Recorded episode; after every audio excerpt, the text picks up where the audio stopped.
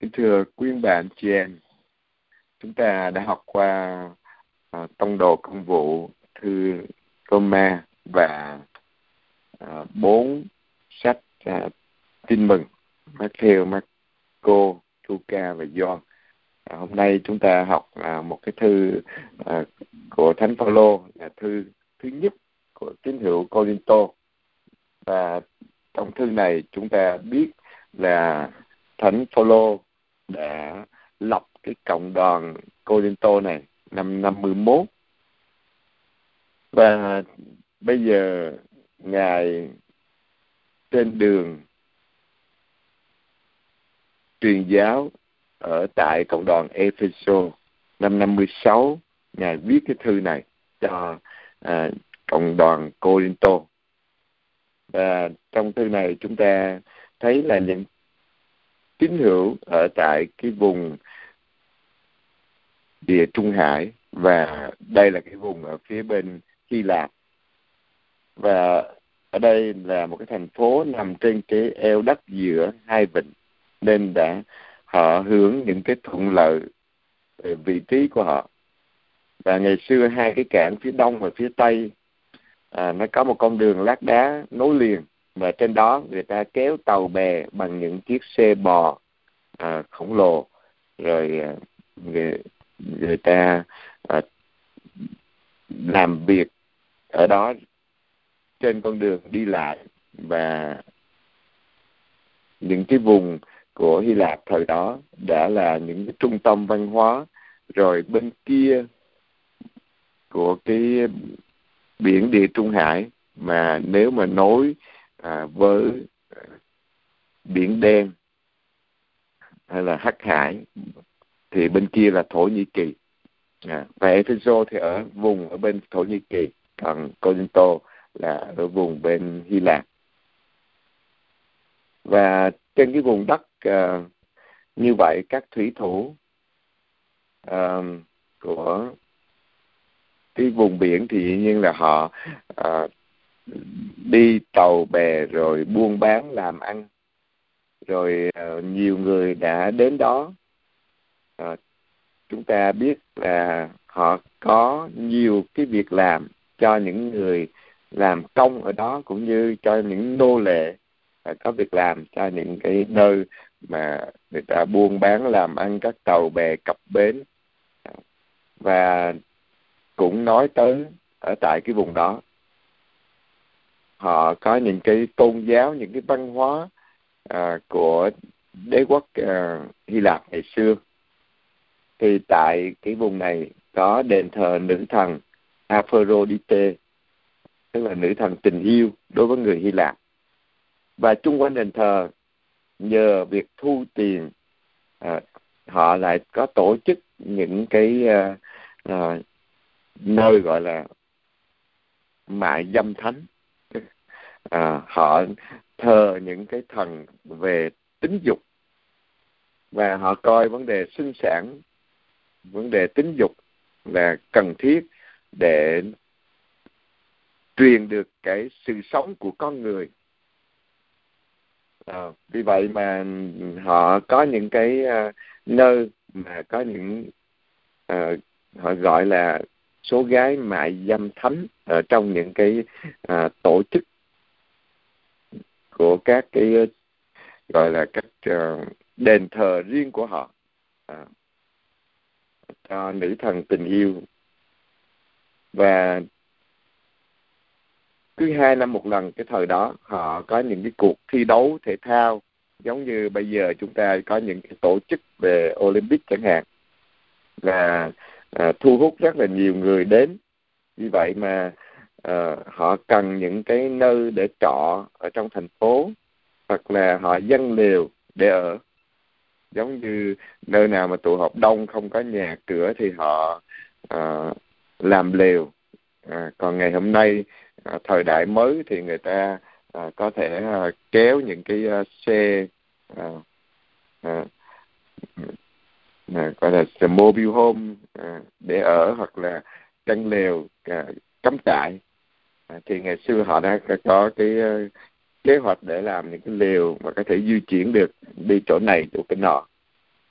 Và trong hai cái thư của thánh phaolô chúng ta à, thấy nói nhiều tới vấn đề tiền bạc chế độ nô lệ nạn à, mại dâm các cuộc thi đấu trên à, sân vận động. À, và qua đó chúng ta hiểu được cũng khá nhiều à, về cái cuộc sống của cộng một cộng đoàn à, cái thời sơ khai của giáo hội thời khởi đầu của giáo hội. Và tại Conto có một giáo đoàn năng nổ nhưng mà còn thiếu trật tự. Gồm có những người do thái có những người ngoại giáo đã trở lại. Khi nghe thánh phaolô giảng thì sau những cái năm đầu tiên hăng say nhiều người trong số họ đã trở về với các tật xấu các tập tục ngoại giáo mà trước khi được rửa tội họ đã có. À, vì vậy mà thánh phaolô đã viết thư khuyên bảo họ. À, à, dĩ nhiên là biết bao nhiêu cái chia rẽ nội bộ rồi những vấn đề đức tin. Họ đã nghi vấn những vấn đề này nọ thì thánh phaolô trả lời cho họ nhất là vấn đề kể chết sống lại thì sẽ sống lại như thế nào đây? Khi xác đã mục rửa rồi. À, vì thế họ phải nhờ thánh phaolô trả lời cho họ. Và đang mắc những cái công việc tại à, vùng Epheso cho nên ngài viết cái thư này để trả lời cho họ. Và ngài đã xác định những điều căn bản về đức tin ở trong thư này. Rồi chúng ta thấy à, trong cái thế giới ngoại giáo thì dĩ nhiên là có nhiều cái thói hư tật xấu đã tồn tại từ bao nhiêu um, ngàn năm rồi. Và ở đây thánh Phaolô muốn trả lời cho họ về vấn đề độc thân vấn đề hôn nhân rồi à, vấn đề sinh sống giữa những người không có đức tin những người chưa tin vào Kitô giáo. Mình phải liên hệ với họ như thế nào đây? Vấn đề ăn của cúng như thế nào? Rồi những cái trật tự ở trong cộng đoàn à, khi có những cái ân huệ thiên liêng của Chúa à, nhất là các đặc sủng của Chúa Thánh Thần thì à, ưu tiên một là cái gì? Và phải làm trong trật tự như thế nào? Rồi cuối cùng chương 15 là trả lời vấn đề kể chết sống lại. Thì chúng ta sẽ lần lượt để chúng ta đọc và chúng ta hiểu được cái uh, thời gian đầu của giáo hội ở tại Corinto. Ờ, và những cái ờ, vấn đề được đặt ra và Thánh Phaolô đã giải quyết ờ, từng vấn đề. Xin mời đọc từ chương 1 câu 1. Tôi là Phaolô bởi ý Thiên Chúa được gọi làm tông đồ của Đức Kitô Giêsu và ông Sotene là người anh em của chúng tôi kính gửi hội thánh của Thiên Chúa ở Corinto, những người đã được hiến thánh trong Đức Kitô Giêsu, được kêu gọi làm dân thánh cùng với tất cả những ai ở bất cứ nơi nào kêu cầu danh Chúa của chúng ta. Đức Giêsu Kitô là Chúa của họ và của chúng ta.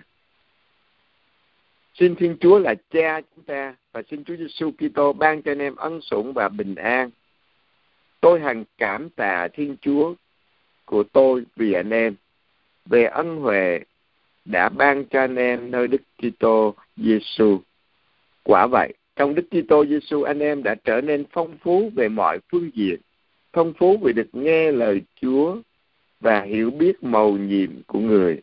Thật thế, lời chứng của về Đức Kitô đã ăn sâu vững chắc vào lòng trí anh em, khiến anh em không thiếu một ân huệ nào.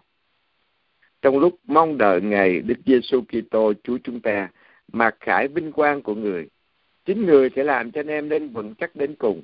Nhờ thế không ai có thể trách cứ được anh em trong ngày của Chúa chúng ta là Đức Giêsu Kitô. Thiên Chúa là Đấng trung thành người đã kêu gọi anh em đến hiệp thông với con của người là Đức Giêsu Kitô Chúa chúng ta. Đó là cái lời mở đầu mà Thánh Phaolô đã xác nhận ngài à, bởi ý Thiên Chúa được gọi làm tông đồ. Và trong cái thế giá của một tông đồ ngài gửi lời chào thăm tất cả những người ở tại Corinto. À, và tất cả những ai kêu cầu danh Chúa Giêsu Kitô. Và qua cái lời này thánh Phaolô bảo vệ cái uy thế là tông đồ của mình. Và nhắc cho người Kinh Tô nhớ rằng họ là thành phần của một thực tại rộng lớn hơn chứ không phải là à, một cái nhóm nhỏ tại Corinto mà liên hệ tới tất cả mọi người tức là hội thánh ở khắp nơi trên toàn thế giới. Hội thánh duy nhất của Chúa Kitô vượt lên trên các nhóm riêng rẽ, không có bè phái à, mà tất cả đều hướng về một cái cùng đích là Chúa Giêsu là đầu của thân thể mầu nhiệm và tất cả đều là chi thể của Chúa Kitô. Rồi vấn đề thứ hai là được kêu gọi làm dân thánh của Chúa. Ở trong câu 2 à, được hiến thánh được kêu gọi làm dân thánh chứ không phải là là một cái dân bình thường mà là con cái của Thiên Chúa. Anh em phải nên thánh nhưng anh em đã là thánh rồi. Bởi vì theo kinh thánh một người hay một vật đã thuộc về Thiên Chúa rồi thì là thánh. Vì Thiên Chúa là đấng thánh và cái gì thuộc về Chúa là phải là thánh. À, chứ Chúa không thể ở với cái gì là dơ bẩn được những người đã được thanh tẩy thì đã được thánh hiến cho Thiên Chúa. Và là thành phần của dân thuộc về Thiên Chúa tức là cộng đoàn dân thánh. Và người ta phải gọi là hội thánh. Thì nói là giáo hội thì nói đúng hơn là hội thánh là hội của những người sống thánh thiện những người thuộc về Thiên Chúa. Mà Thiên Chúa là đứng thánh cho nên à, mọi người là dân của Chúa phải được thánh hiến à, là hội thánh của Chúa và ơn gọi Thiên Chúa đã ban không cho phép họ tiếp tục sống như ngày xưa được. Thiên Chúa đã ban ơn thánh để họ phải sống thánh thiện, chứ không phải quay trở lại với tội lỗi được. Và trước kia lương tri họ thích ứng thoải mái với những tiêu chuẩn luân lý à, của cái môi trường họ sống.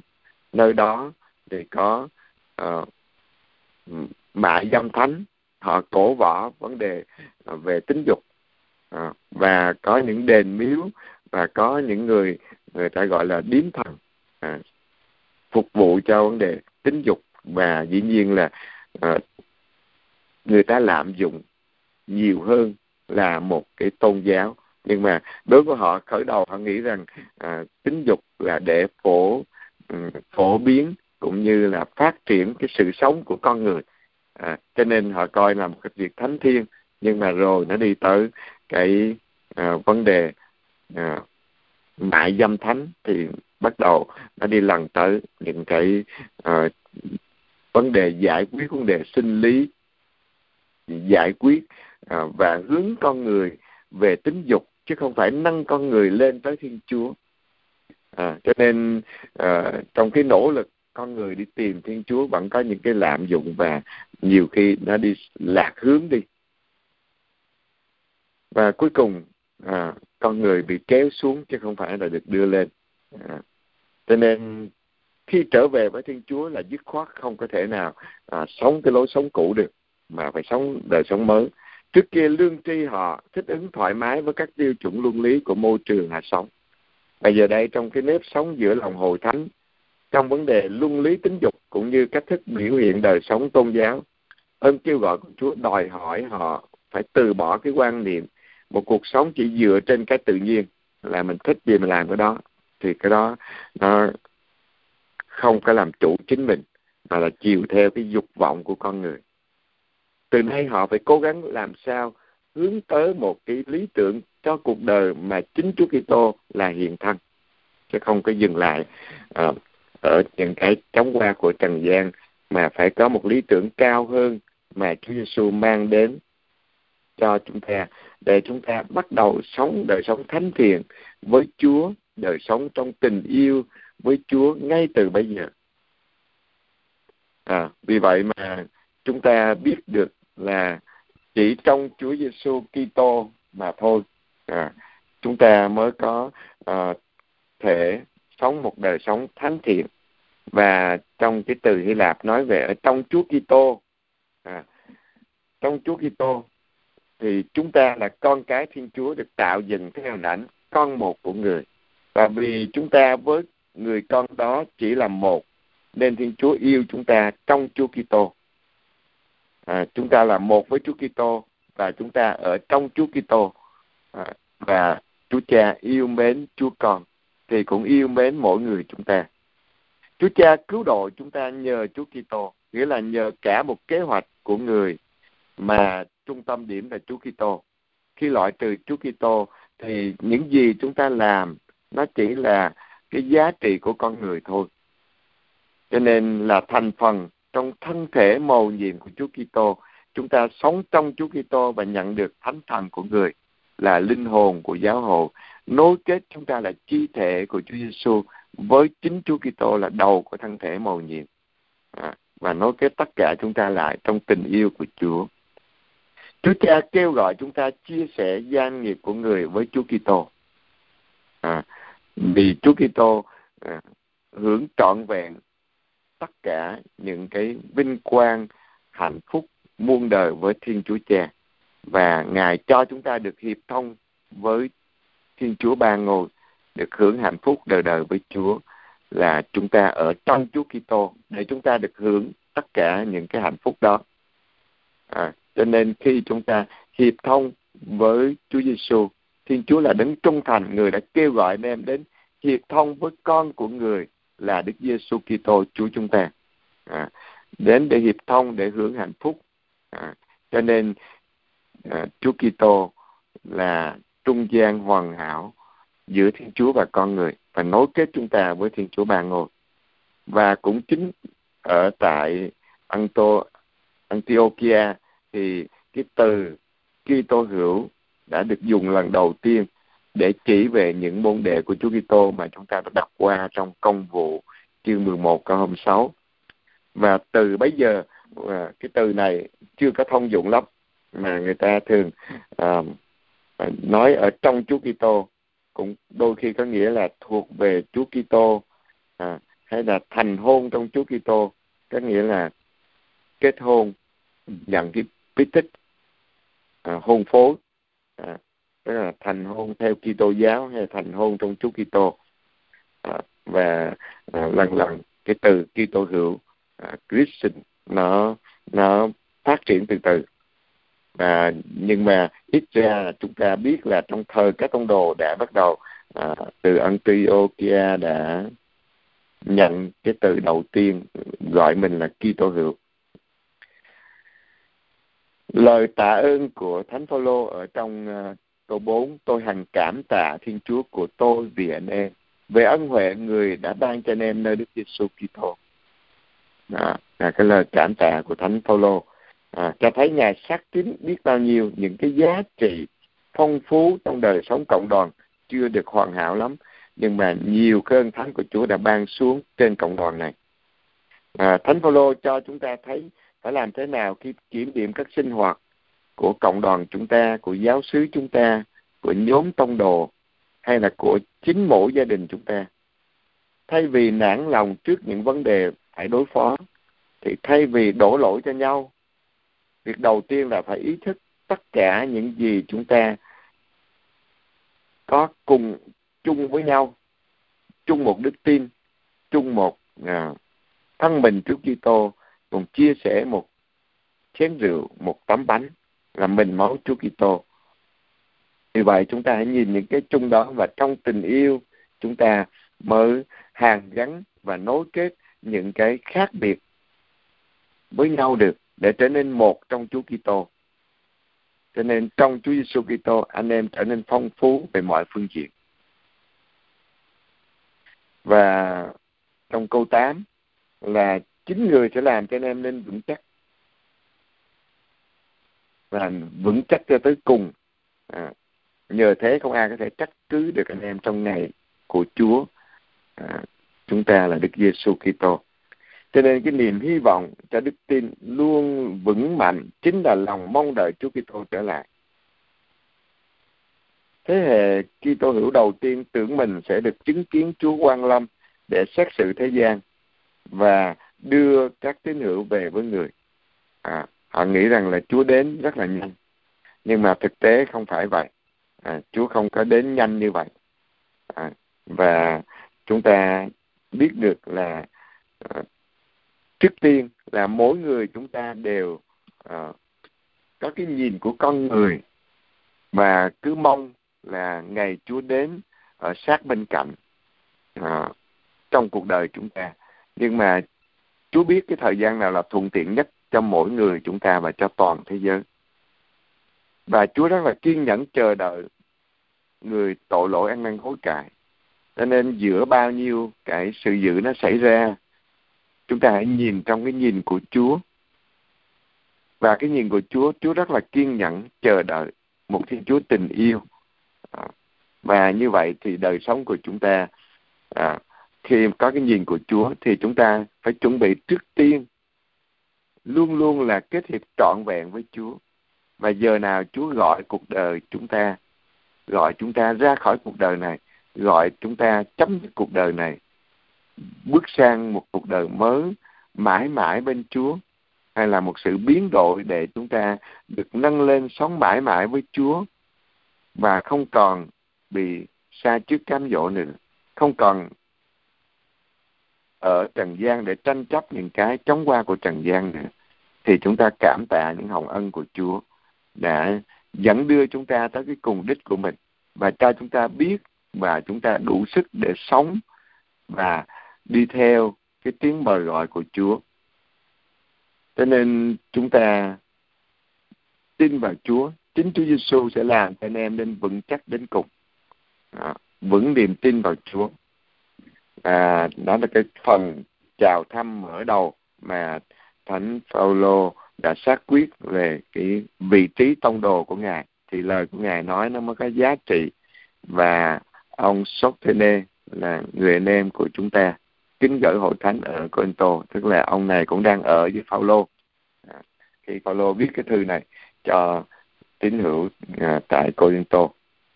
Rồi bắt đầu từ câu 10 các phe phái trong giáo đoàn Corinto mà Thánh Phaolô nhắc tới.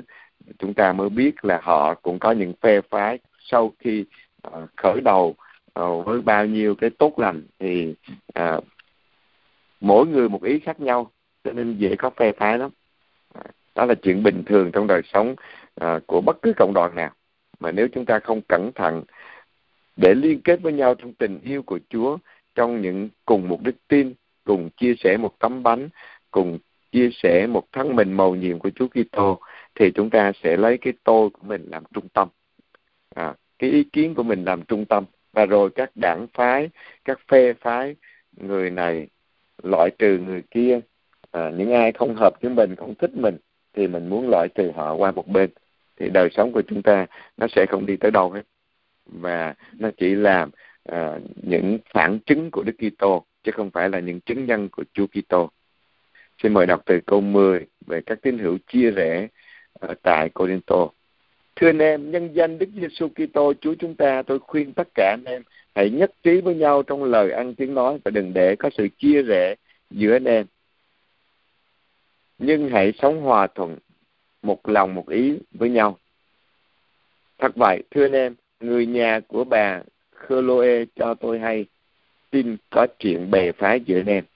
À, tôi muốn nói là trong anh em có những luận điệu như tôi thuộc về ông Phaolô, tôi thuộc về ông Apollo, tôi thuộc về ông Kepha, tôi thuộc về Đức Kitô. Thế ra Đức Kitô đã bị chia năm xẻ bảy rồi ư? Có phải Phaolô đã chịu đóng đinh vào khổ giá vì anh em chăng? Hay anh em đã chịu phép rửa nhân danh Phaolô sao? Tôi tạ ơn Thiên Chúa vì tôi đã không làm phép rửa cho ai, trừ ông Crispo và ông Gaio. Như thế, không ai nói được rằng anh em đã chịu phép rửa nhân dân tôi. À, tôi còn làm phép rửa cho gia đình Stefana nữa.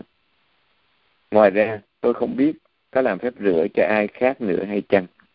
À, nguyên việc mà chịu phép rửa của người này người kia thì đã cho là mình thuộc về Kepha, thuộc về Abelo, thuộc về Đức Kitô hay là thuộc về Paulo.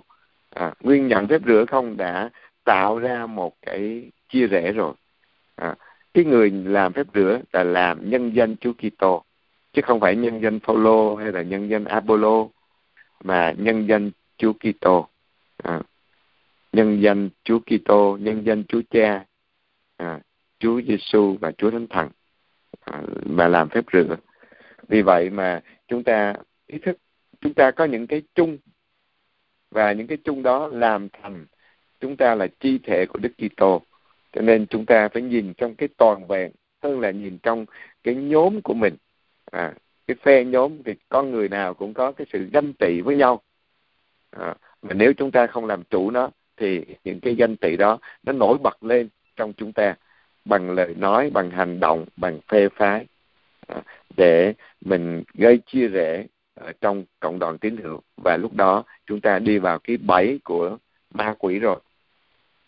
Và cái bẫy đó nó dễ à, đến với những ai không có ý thức. Mình đang làm việc cho Chúa Kitô à, thì lại làm việc cho cái tôi ích kỷ của mình. Vì vậy mà phải luôn luôn là sống hòa thuận yêu thương như trong một gia đình. À, nhiều người ở trong hội thánh à, đã tự làm cái người à, cộng tác với ma quỷ để gây chia rẽ. Cho nên chia rẽ nó đến từ ma quỷ. Nó gieo những cái tư tưởng để à, đưa cái tôi của mình lên lấy mình làm trung tâm. Nhiều tông đồ đã ghé qua thăm cộng đoàn Corinto rồi và nhiều người đã lợi dụng những cái dịp này để khẳng định căn tính của mình. À, tuyên bố mình thuộc về vị này vị nọ chứ không phải vị kia. Những dịp để người ta thỏa mãn tính khoe khoang và những nhu cầu khích bác nhau. À, cho nên chúng ta hãy cẩn thận.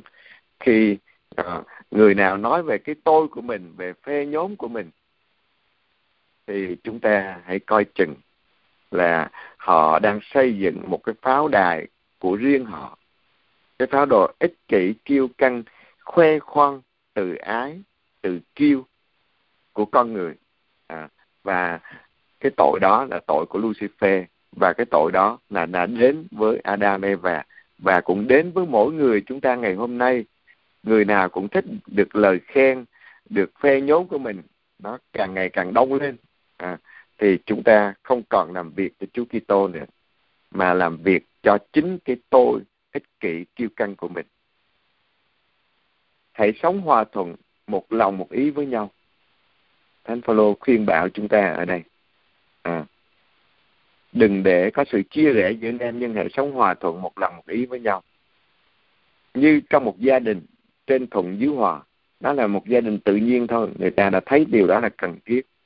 Nhưng mà khi mà người ta bắt đầu để cho cái tự ái cái kiêu căng của mình nổi lên thì thực sự đó là một cái à, đau lòng à, khi chúng ta theo Đức Kitô nhưng mà thực sự chúng ta chỉ dùng danh nghĩa của Đức Kitô để xây dựng cái tôi của mình thôi. Cái ích kỷ, cái kiêu căng của mình. Cho nên, đến với Đức Kitô mà không chết đi cho con người cũ của mình, con người tự ái, kiêu căng, tham lam, đố kỵ, ganh tị của mình, thì chúng ta đang xây dựng cái sự giữ, cái pháo đài, hỏa ngục cho đời mình đó thánh phaolô đang ngỏ lời với một cộng đoàn gồm những người quen biết nhau. Họ biết nhau rõ ràng. Và mặc dù à, trong đó có cả những chủ nhân lẫn những người nô lệ làm việc ở đó nè, nhưng họ cùng một nền văn hóa cùng sống như trong một gia đình.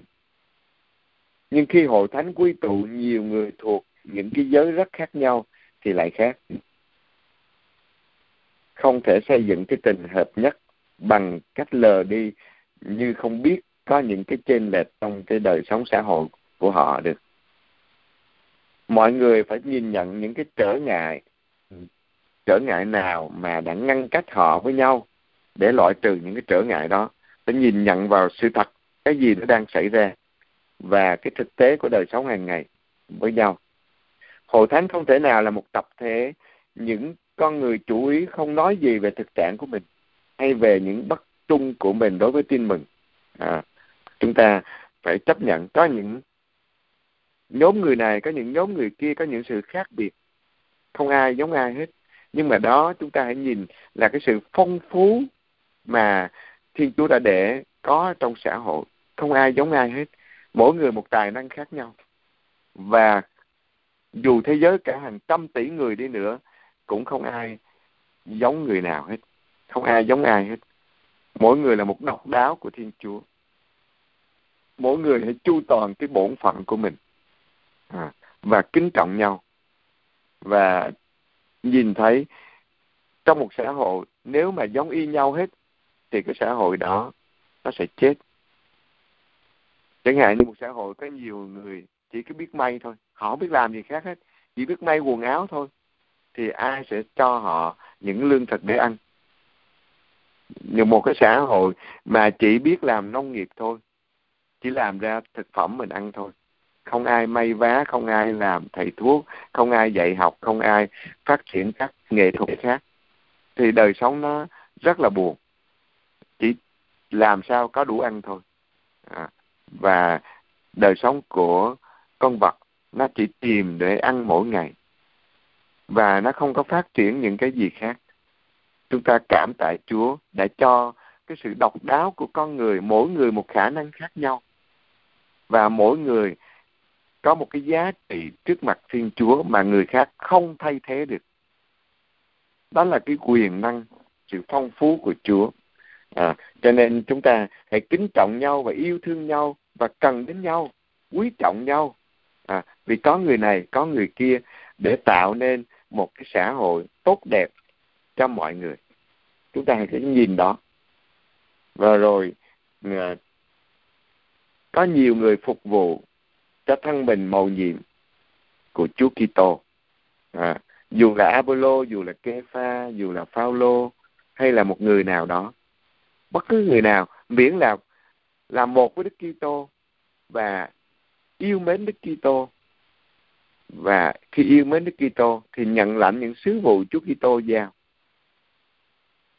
để phục vụ anh chị em của mình, phục vụ Chúa và phục vụ nhau trong tình yêu của Đức Kitô. Chúng ta nhìn trong cái nhìn của Đức Kitô. Nếu không thì chúng ta sẽ quay trở về với cái tôi ích kỷ của chúng ta. Và Đức Kitô chẳng sai các tông đồ đi làm phép rửa sao? Các tông đồ mỗi người một cái vị trí của mình đã ra đi và đi theo Đức Kitô để làm theo lời dạy của Đức Kitô. Quả vậy, Đức Kitô đã chẳng sai tôi đi làm phép rửa, nhưng sai tôi đi rao giảng tin mừng. Rao giảng không phải bằng lời lẽ khôn ngoan để thập giá Đức Kitô khỏi trở nên vô hiệu. Đó, đó là trước tiên là rao giảng tin mừng của Chúa. Và khi mọi người tin vào Chúa à, thì họ sẽ nhận phép rửa và phép rửa có thể bất cứ người nào cũng có thể làm được. Dĩ nhiên ưu tiên một là cho các linh mục các thầy sáu à, còn trường hợp khẩn cấp thì bất cứ người nào cũng làm được hết. À, giao giảng không phải bằng lời lẽ khôn khéo của con người đâu mà là thập giá Đức Kitô. Mà đối với mọi người thập giá Đức Kitô là sự ngu xuẩn là sự điên rồ là cái gì quá sợ sệt đối với người Hy Lạp, đối với người Do Thái, đối với người Roma, vì đó là cái án phạt khủng khiếp nhất của thời Thánh Phaolô. Cho nên Thánh Phaolô không rao giảng bằng cái tài hùng biện của con người, mà bằng thần khí của Chúa để nói về cuộc tử nạn của Đức Kitô và đưa tới qua tử nạn thì đi tới phục sinh vinh quang à, câu 18 thật thế lời rao giảng về thập giá là một sự điên rồ đối với những kẻ đang trên đà hư mất nhưng đối với chúng ta là những người được cứu độ thì đó lại là sức mạnh của Thiên Chúa. Vì cớ vì có lời chép rằng ta sẽ hủy diệt sự khôn ngoan của kẻ khôn ngoan và sẽ vứt bỏ sự thông thái của người thông thái. Người khôn ngoan đâu? Người học thức đâu? Những lý sự của thời này đâu. Thiên Chúa lại đã không để cho sự khôn ngoan của thế gian ra điên rồ đó sao? Thật vậy. Thế gian đã không dùng sự khôn ngoan mà nhận biết Thiên Chúa ở những nơi Thiên Chúa biểu lộ sự khôn ngoan của người. Cho nên Thiên Chúa đã muốn dùng lời rao giảng điên rồ để cứu những người tin.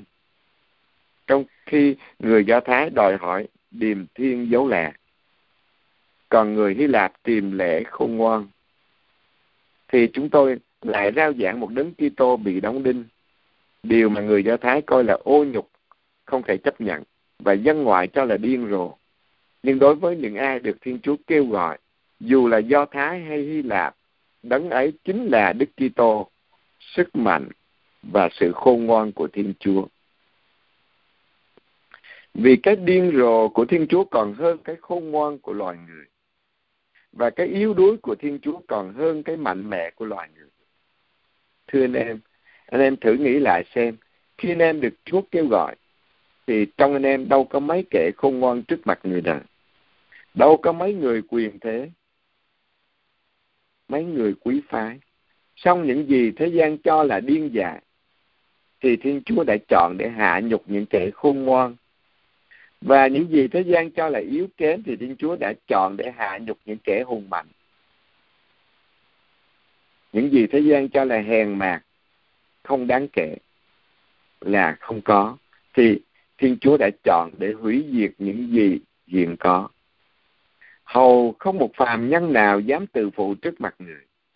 Phần anh em, chính nhờ thiên chúa mà anh em được hiện hữu trong đức kitô giêsu đấng đã trở nên sự khôn ngoan của chúng ta sự khôn ngoan phát xuất từ thiên chúa đấng đã làm cho anh em trở nên công chính đã thánh hóa và cứu chuộc anh em hợp thức hợp như lời đã chép rằng ai tự hào thì tự hào trong Chúa.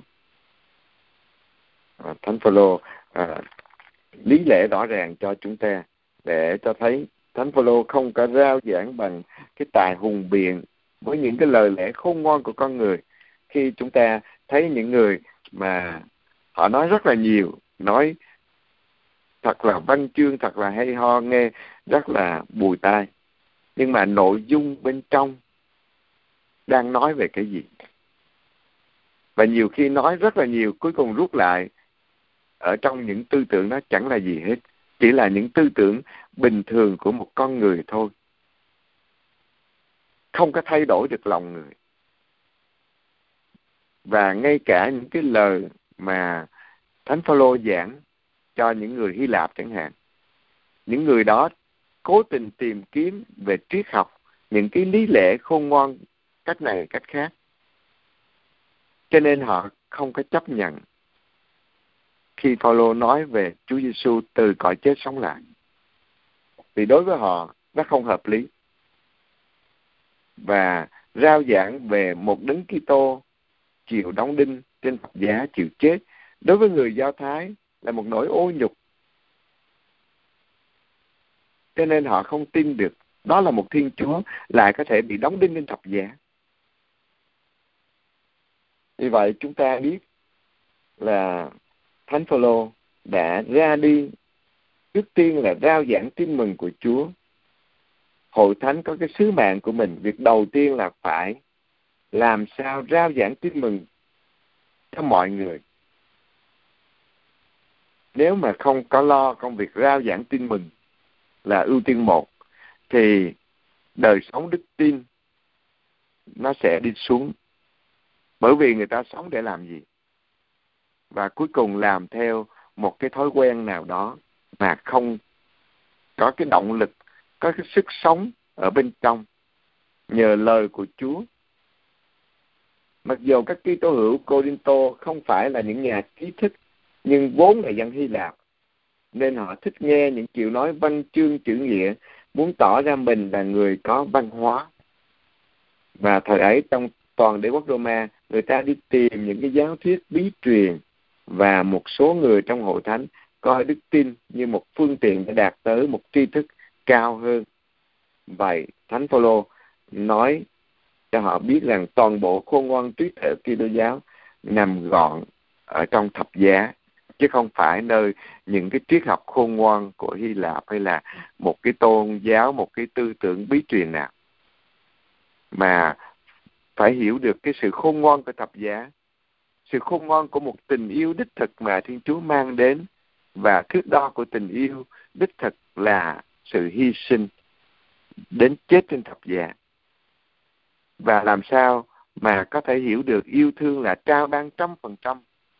Cả cuộc đời của mình để đem hạnh phúc cho người mình yêu như Chúa Giêsu đã làm. Và những ai sống trong tình yêu thì mới cảm nhận được cái tình yêu vô điều kiện tình yêu tha thứ, tình yêu phục vụ này. Tình yêu tự hiến hoàn toàn cho thiên chúa và cho nhau. Trong lúc người ta đi tìm kiếm những cái tư tưởng ở trên trần gian này, và bao nhiêu người diễn tả, bao nhiêu triết học, rồi toán học, khoa học, kỹ thuật nhưng tất cả những cái đó là những cái để phục vụ thôi. Còn những tư tưởng đúng để chúng ta là những người được tạo dựng để biết yêu thương, có hiểu biết, có tự do lựa chọn, có trách nhiệm là để biết yêu thương. Không có tình yêu thì không có hạnh phúc. Khi chúng ta ở trong tình yêu của chúa, chúng ta sống được cái tình yêu vô điều kiện của chúa rồi. Chúng ta mới cảm nghiệm được sâu xa cái lời dạy về khôn ngoan của thập giá. Và những người mà không đi theo sự khôn ngoan của thập giá thì dĩ nhiên đi sự, đi theo sự khôn ngoan của trần gian, nghĩa là tranh cho được, mạnh được, yếu thua.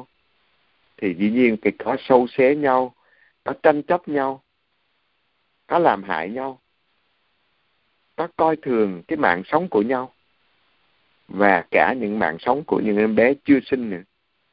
Người ta sợ cả những em bé chưa sinh nữa bởi vì con người ích kỷ, không muốn có nhiều người giành giật với mình, chỉ muốn biến người khác trở thành nô lệ cho mình để mình làm trung tâm.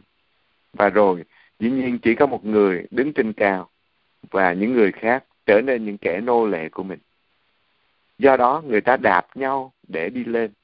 Và chính cái chiều hướng đó, cái văn hóa của sự chết đó, nó tiêu diệt lẫn nhau, nó tiêu diệt cái hạnh phúc của nhau và của chính mỗi người chúng ta.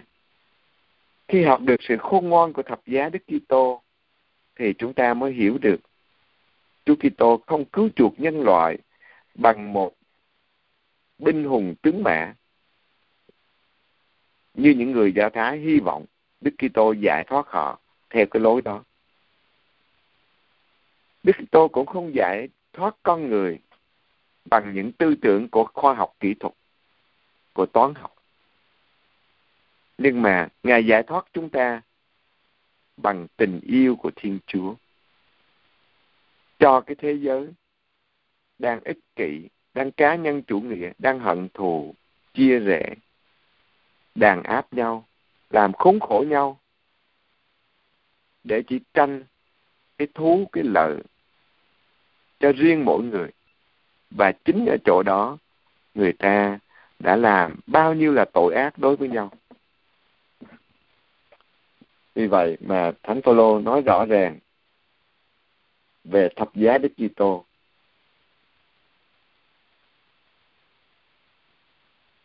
Để thập giá Đức Kitô khỏi trở nên vô hiệu thì thập giá phải hiện diện trong sứ điệp chúng ta rao giảng và trong cách thức chúng ta sống tin mừng của Chúa. Chúng ta sống cái lời chúng ta rao giảng tin mừng của Chúa khi chúng ta biết phục vụ, biết quên mình. Chẳng hạn như mẹ Teresa Calcutta chẳng hạn. Không ai có thể chối từ cái công việc bác ái của mẹ, phục vụ những người nghèo, nhất trong những người nghèo, không ai dành chỗ của mẹ hết. Ngay cả những người ấn độ giáo quá khích, muốn trục xuất mẹ Teresa ra khỏi canh của ta. Nhưng khi đến chứng kiến những gì mà mẹ đang làm, thì họ phải bái phục. Chúng tôi không thể làm được. Không có cái tình yêu vô điều kiện của Đức Kitô thì làm sao mà phục vụ những người nghèo nhất trong người nghèo mà họ đang hấp hối, họ đang hôi thối, họ đang bệnh tật mà không ai đối hoài tới. Và làm không phải để được cái gì mà người ta trả lại cho mình. Nhưng làm vì yêu thương mọi anh chị em của mình. Và nhờ đó mà cũng hình thành tâm hồn của mình có tình yêu vô điều kiện giống Đức Kitô đến để phục vụ, đến để trao ban, đến để làm những gì tốt nhất cho những người xung quanh mình và nhất là những người bé mọn nhất, những người nghèo nhất. Vì vậy, thập giá Đức Kitô phải được rao giảng và phải sống cái lời rao giảng về thập giá Đức Kitô. Thập giá không ai muốn tìm kiếm vì nó là cái đau khổ. Nếu tìm kiếm thập giá, tức là bị tâm bệnh rồi. Nhưng thập giá có Đức Kitô tình yêu. Và trong cuộc sống của chúng ta, phải qua thập giá vì tình yêu một cái gì đó, chúng ta mới hy sinh một người mẹ hy sinh để lo cho con của mình một người chồng, một người cha hy sinh bao nhiêu giờ làm việc để lo cho con cái của mình một thầy giáo tận tâm dạy dỗ học sinh của mình một y tá bằng một trái tim yêu thương săn sóc bệnh nhân của mình cho nên mỗi người khi làm trong tình yêu thì dĩ nhiên là hy sinh thời gian, hy sinh sức khỏe, hy sinh tiền bạc. Và tất cả những điều đó đều nhờ cái tình yêu của Đức Kitô từ thập giá giúp cho chúng ta mới có thể làm được. Chứ không phải là vì tiền bạc, vì danh vọng hay là vì một cái gì mà trần gian có thể cho chúng ta. Nhưng Chúa Kitô dành cho những ai biết yêu mến Chúa và yêu thương nhau. Một cái chỗ mà cả trần gian này không thể so sánh được. Mắt chúng ta chưa hề thấy, tai chúng ta chưa hề nghe, lòng trí của chúng ta không thể nào tưởng tượng được. Thì Thiên Chúa đã dành sẵn cho ngài yêu mến Chúa. Cho nên chúng ta chấp nhận thập giá Đức Kitô bằng tình yêu vô điều kiện của Đức Kitô trong khi người Do Thái trông đợi một quốc vương hiện hách, thì Thánh Phaolô lại giới thiệu cho họ một tử tội bị đóng đinh đã không giải thoát họ, giải thoát tổ quốc của họ bằng chính trị đâu. Và dĩ nhiên là họ tức giận và cả Juda cũng tìm cách để đẩy Chúa Giêsu vào cái con đường phải giải thoát dân tộc Do Thái khỏi nô lệ đế quốc Roma. Nhưng mà Juda cũng thất vọng. Ngày nay, thái độ tích cực nhưng bất bạo động của người Kitô hữu và cuộc đấu tranh liêm chính, không hận thù của họ cũng gây công phận cho nhiều người khác. Vì những người này cho rằng phương sách đó vô hiệu và quá chậm chạp để giải quyết vấn đề.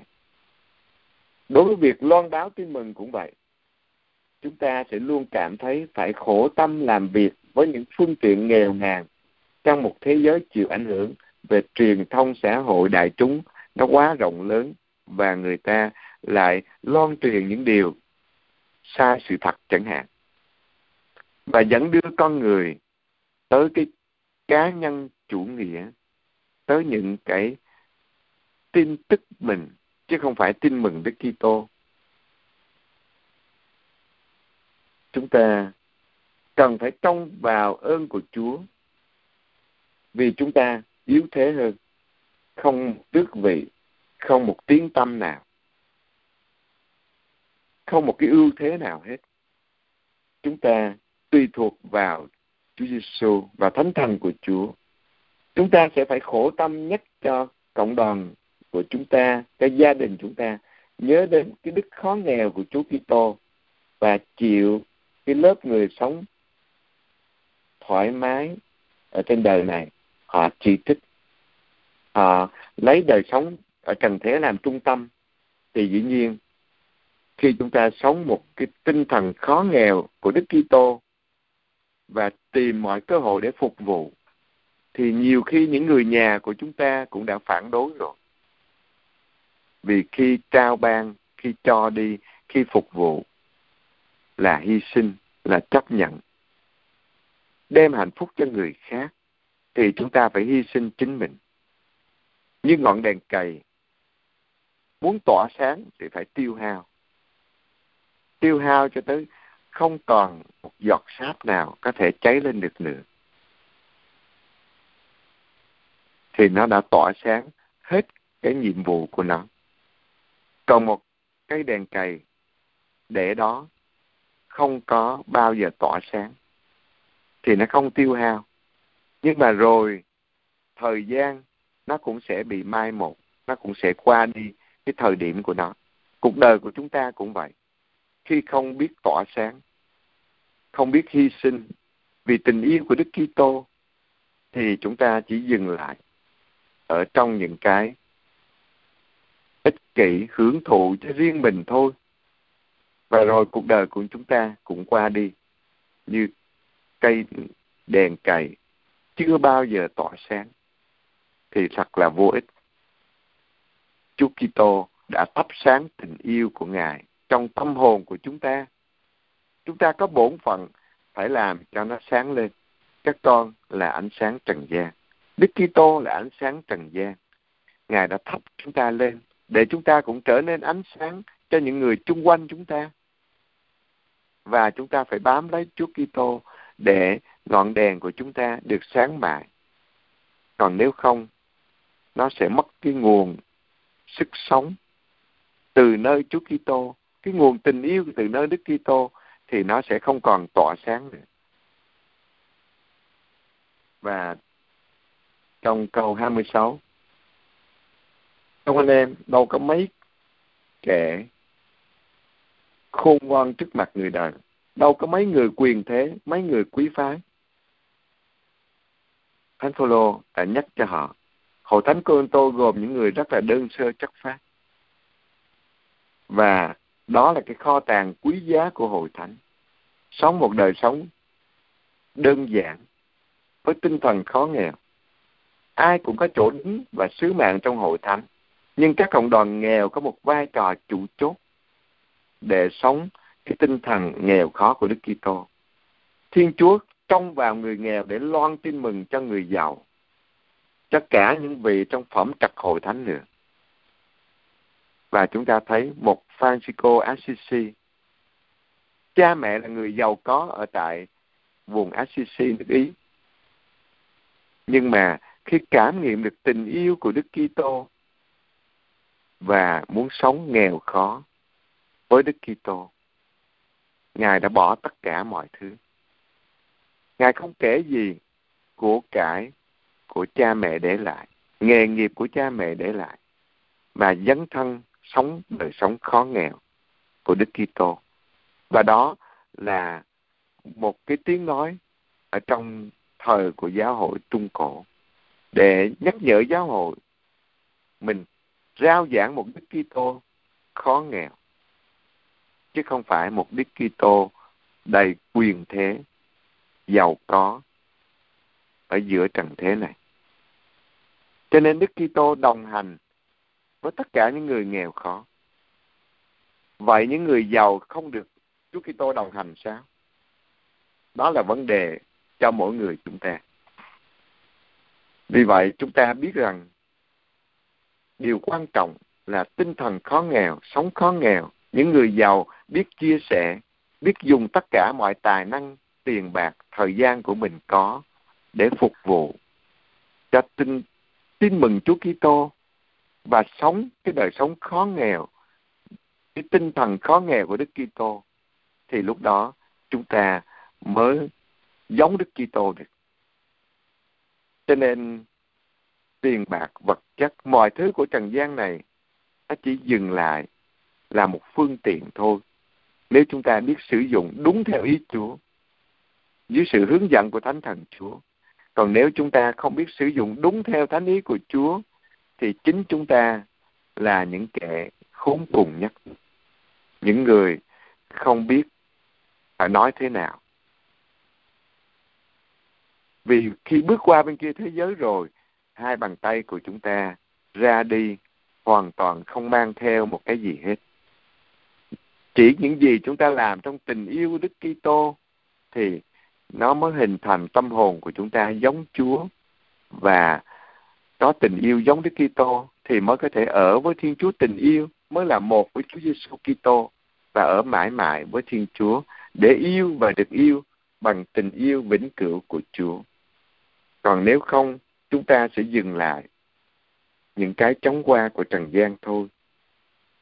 Cho nên qua lời Chúa trong chương thứ nhất của một Cô liên Tô rất là xúc tích để nói cho chúng ta chúng ta không đi tìm kiếm những cái sự giàu sang, khôn ngoan, phú quý của trần thế và cũng không rao giảng những cái phú quý của trần gian những cái mà trần gian cho là vinh quang nhất đối với thiên chúa chẳng là gì hết Phaolô đi rao giảng một Đức Kitô chịu đóng đinh.